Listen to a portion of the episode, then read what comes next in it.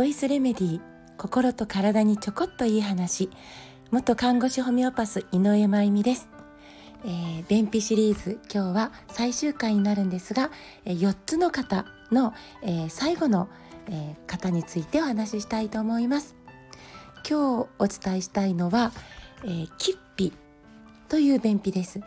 気持ちの気に便秘のピと書いてキッピって、えー、詰まる発音をするんですが、えーと、これはどういう便秘かというと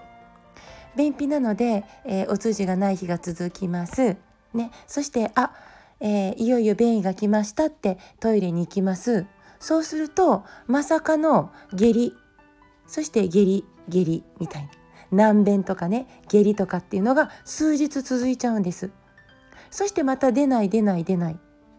だけどまた出始めるとゲリゲリゲリみたいな。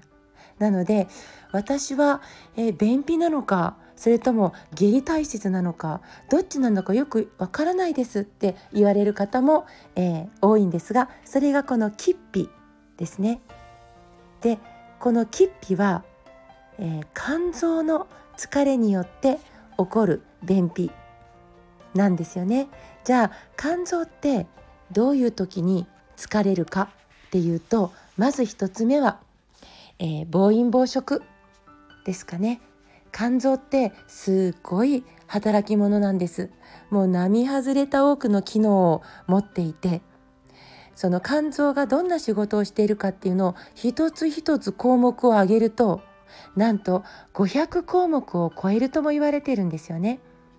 栄養素を分解する、えー、そして再合成する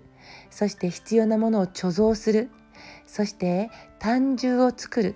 そして有害物質を解毒する。この辺りは私たちもよく知っていることかなと思うんですがそれだけでもすごいお仕事なんですよね。えー、なので、えー、このその肝臓それそんなお仕事を毎日毎日やっている肝臓に対して私たちが、えー、暴飲暴食を繰り返してしまう。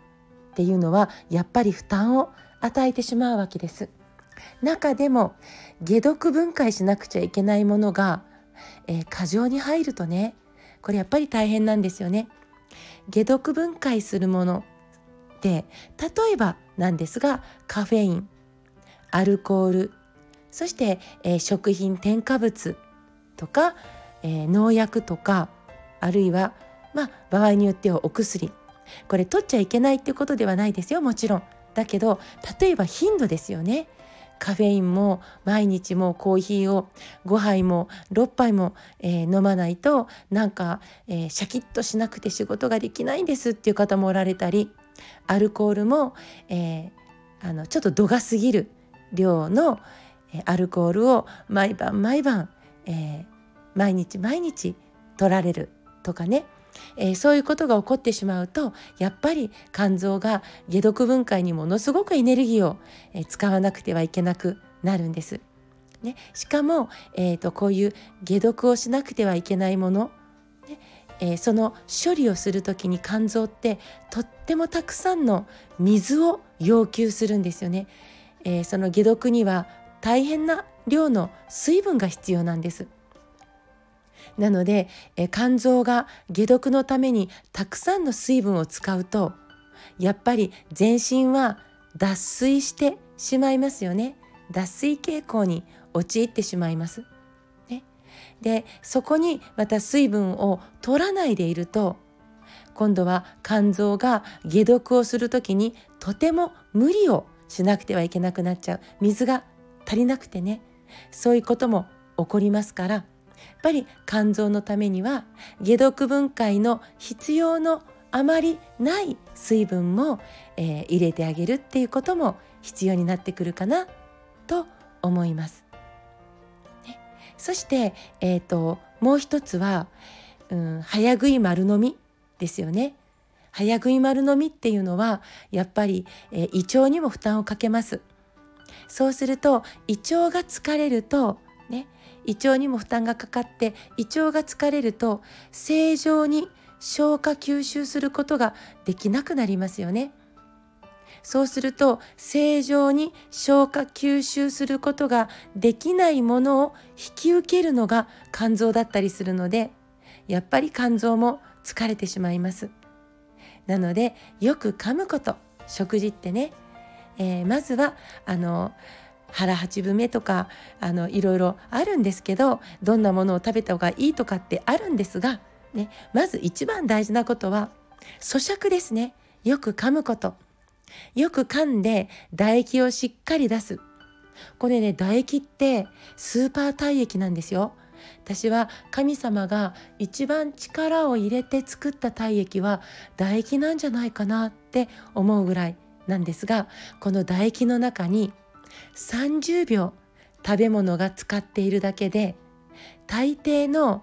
農薬や添加物は解毒されてしまうんだそうですよ。なので唾液にしっかりあの唾液分泌をしてねそしてしっかり咀嚼をしてそれだけでもあらかたの解毒が終わった状態で胃に送ってあげると胃も楽だしそして肝臓も楽ですよね。なのでよく噛んで唾液しっかり出して、ねえそんな、え食事も心がけてみてほ、えー、しいなと思います。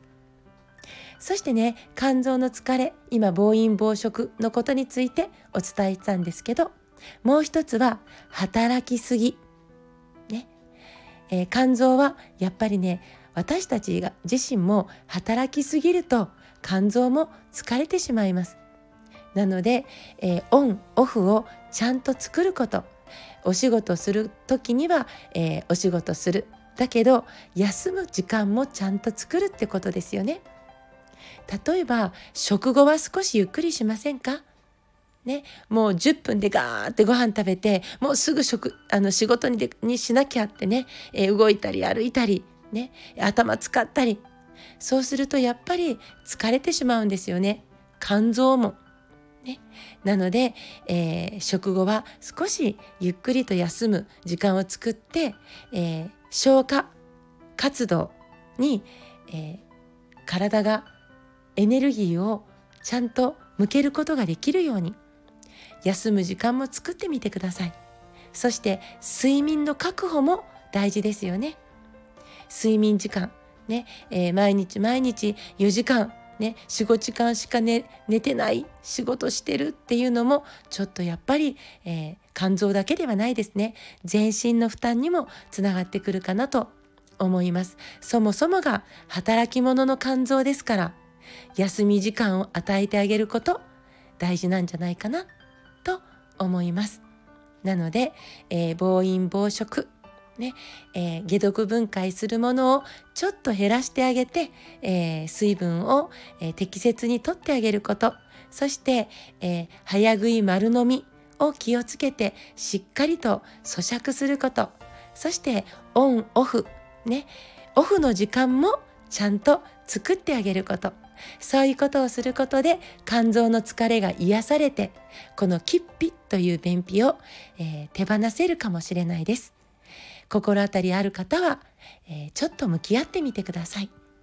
ということで、えー、4日間通して、えー、便秘の4つの方のことについてお伝えしてきました。また明日からはまた違う内容でお届けしたいと思います。またぜひ朝8時、えー、聞いていただけたら嬉しいです。では今日はこれで失礼します。